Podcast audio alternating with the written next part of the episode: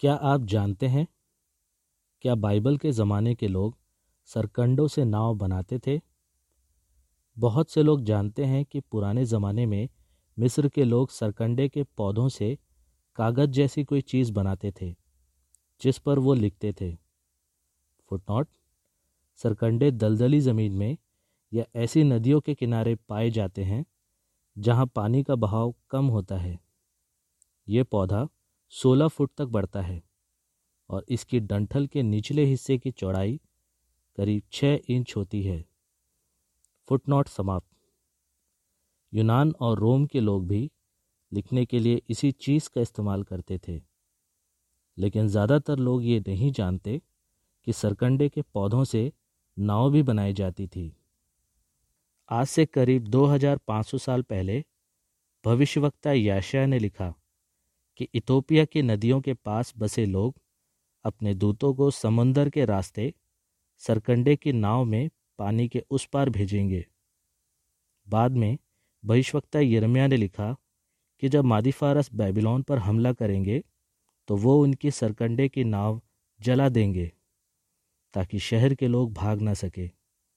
याशय अट्ठारह का एक और दो और इर्मिया इक्यावन का बत्तीस।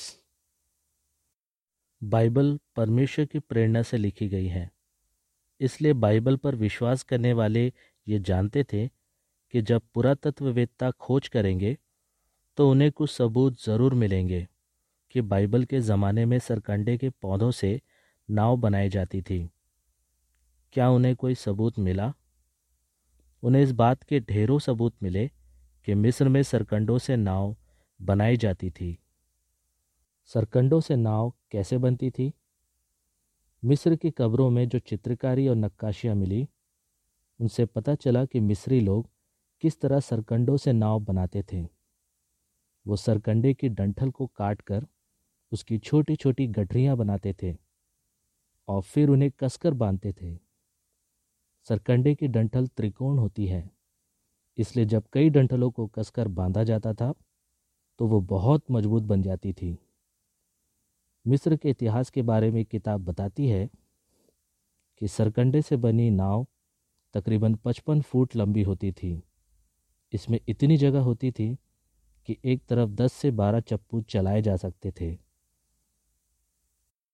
लोग सरकंडों से नाव क्यों बनाते थे? सरकंडे के पौधे नील नदी की घाटी में बहुत उगते थे। इसके अलावा सरकंडे से नाव बनाना आसान भी था।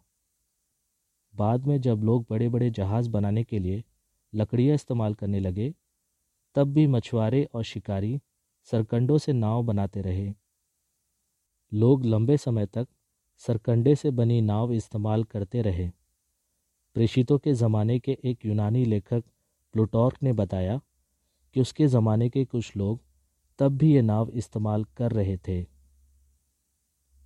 लेख समाप्त।